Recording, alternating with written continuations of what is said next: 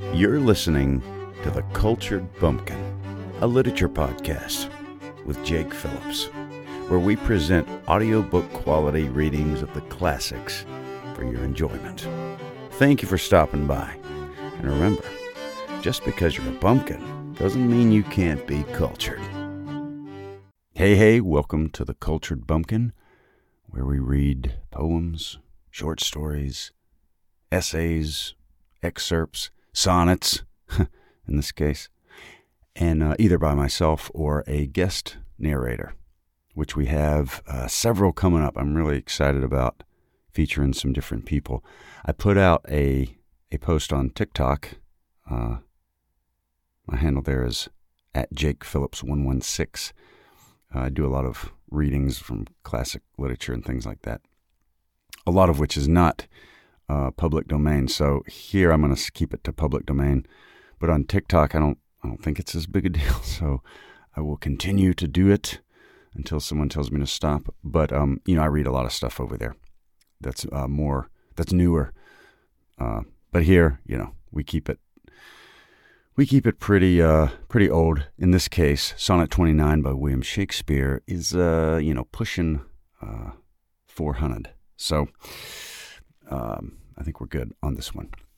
Now, and I really like this sonnet because it sort of starts out, and the the person talking, which is you or or whomever, is kind of feeling sorry for themselves, and then they think about uh, their their blessing, their blessings, whatever. In this case, thy sweet love remembered. You know, when you got um, you know someone that loves you and it kind of makes your problems seem smaller, that kind of thing. Anyway, uh, this is a beautiful sonnet, and it's just I think it's a good reminder to me personally, anyway, that even when things are tough and it's hard not to focus on that, if you uh, count your blessings, it sort of I don't know whittles your problems down to size, and you can get through the day and uh, get over your self pity and be thankful. So anyway, here is Sonnet 29 by William Shakespeare.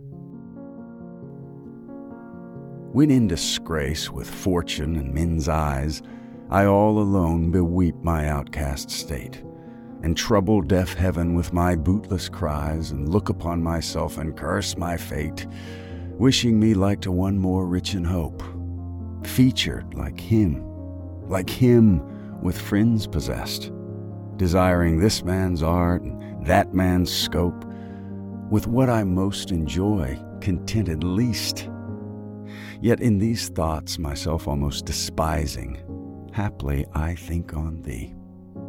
And then my state, like to the lark at break of day arising from sullen earth, sings hymns at heaven's gate. For thy sweet love remembered, such wealth brings, that then I scorn to change my state with kings. Isn't that good? I love that. I think it's great.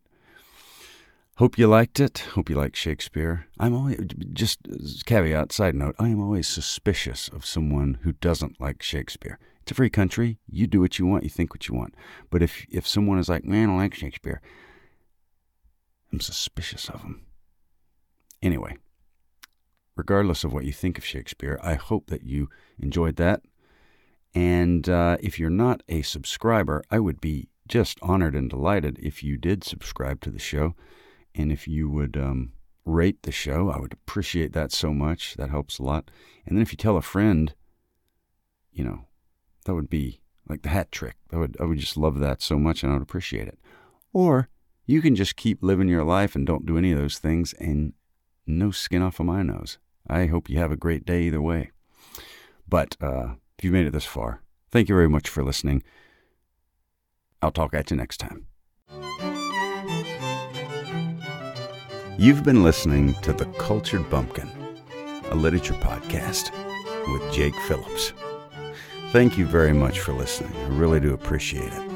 If you enjoyed this, would you mind going and subscribing and leaving a nice review on whatever podcast platform podcast platform you heard this on? I would really appreciate it. Thank you very much for listening and We'll see you next time.